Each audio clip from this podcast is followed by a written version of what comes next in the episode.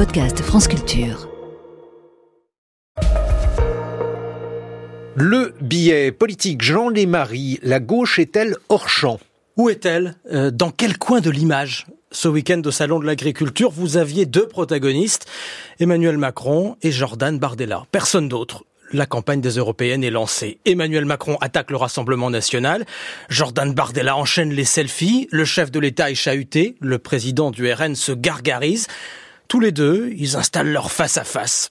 Et la gauche Inaudible, invisible, comme si elle ne disait rien sur le revenu des agriculteurs, sur la crise climatique ou sur l'Europe. Est-ce une illusion d'optique?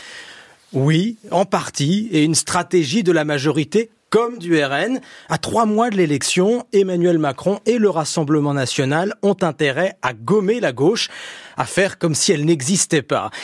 Mais ce n'est pas seulement une illusion, Guillaume. La gauche apparaît bien hors champ, c'est-à-dire qu'elle n'est pas dans le champ de la caméra, ni sur le champ de bataille, et encore moins dans le champ des paysans. C'est-à-dire la gauche veut-elle regagner les campagnes? C'est le sous-titre d'un petit livre au vitriol qui vient de paraître.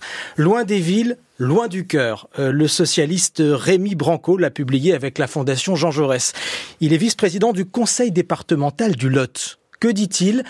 Qu'à la campagne, la gauche est démonétisée, hors circuit, hors jeu, et pas seulement chez les agriculteurs. Les zones rurales, je le rappelle, c'est tout de même un quart de l'électorat. Pour Rémi Branco, aujourd'hui, dans ces zones, se réclamer de la gauche, c'est porter un boulet, tout simplement. Son constat, je le cite, nous avons perdu les classes laborieuses rurales. Pour cet élu local, la NUPES parle aux électeurs des centres-villes piétons, aux habitants des métropoles, plus du tout à ceux de la campagne devenus des citoyens de seconde zone. Les difficultés pour eux, se déplacer, se soigner, ça ne l'intéresse pas. Les plaisirs de la vie quotidienne, elle ne les comprend pas. Les polémiques à répétition exaspèrent les électeurs. Vous voulez un symbole? Rappelez-vous les attaques contre le barbecue et la viande grillée. Pour cet élu d'Occitanie, dénoncer le barbecue, c'est exactement ce qu'il ne faut pas faire, même au nom du climat. Il dénonce une gauche caricaturale, mélange selon lui de posture morale et de paresse intellectuelle. Mais a-t-il raison? Dans ces critiques, il y a des règlements de compte. Euh, toujours une partie du PS contre Jean-Luc Mélenchon ou Sandrine Rousseau. Tranquillement, sous nos yeux, la NUPES continue à se déchirer. En réalité, la gauche a encore des élus ruraux, socialistes, insoumis, écologistes, et aussi quelques propositions.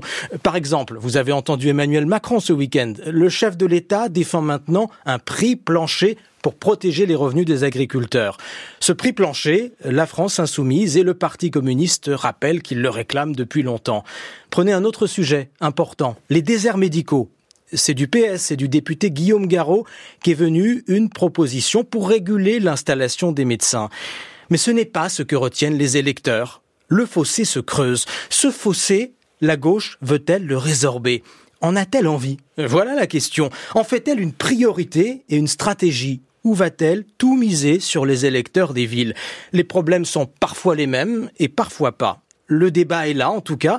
Il divise la gauche, d'ailleurs, en ce moment, de Jean-Luc Mélenchon à François Ruffin, en passant par le Parti socialiste. Autrement dit, la gauche discute, se cherche, s'interroge. Ses partisans diront tant mieux, mais pendant ce temps-là, le film continue sans elle. Merci Jean. Les maris, eh bien, on va faire réagir notre invité, la rabine, à ce que vous venez de dire, parce que quand on a une question, eh bien, on la pose à sa rabine.